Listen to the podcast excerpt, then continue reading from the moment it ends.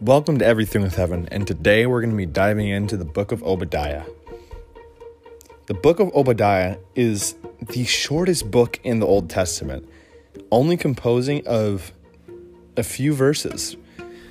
Obadiah was written between 604 and 586 BC. We know this because the destruction of Babylon coming to Israel and Judah and destroying the cities or the kingdoms is mentioned.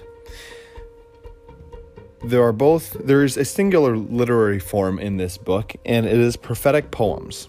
Obadiah focuses not necessarily on Israel or Judah, but rather than on Edom. This is unusual if you don't know the context behind of why this is. Obadiah accuses Edom of being extremely prideful and self-exaltating. And because of this, they're going to be punished.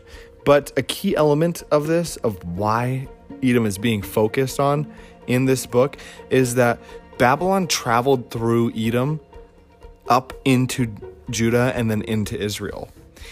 And Edom, who is a descendant of Esau, who Judah is now a descendant of Jacob, they did not even try to stop Babylon. In fact, they did just the opposite. They helped Babylon conquer God's sovereign nation, even though that they are not necessarily far removed, but are not a part of the nation, but are still near and dear.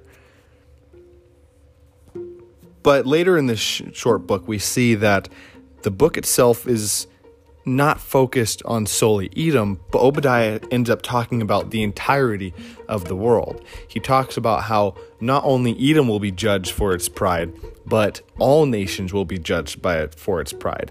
And Obadiah says something that can be a little startling if you were living back in this time. He says that the day of the Lord is near, the day of judgment is near, and that all prideful nations will be judged and punished. And that can be extremely,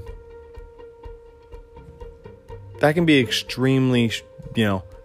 of just shaken to your core. But like all the other minor prophets that we've gone through so far, Obadiah relays hope in the very end of his book. He says that God will restore the nations with a new Jerusalem and that he will be exalted. Blanchard sums up this book quite well, I think, with his quote off of page 101 from his book, saying, "The important lesson to learn here is that while God's patience is amazing, it is not unending.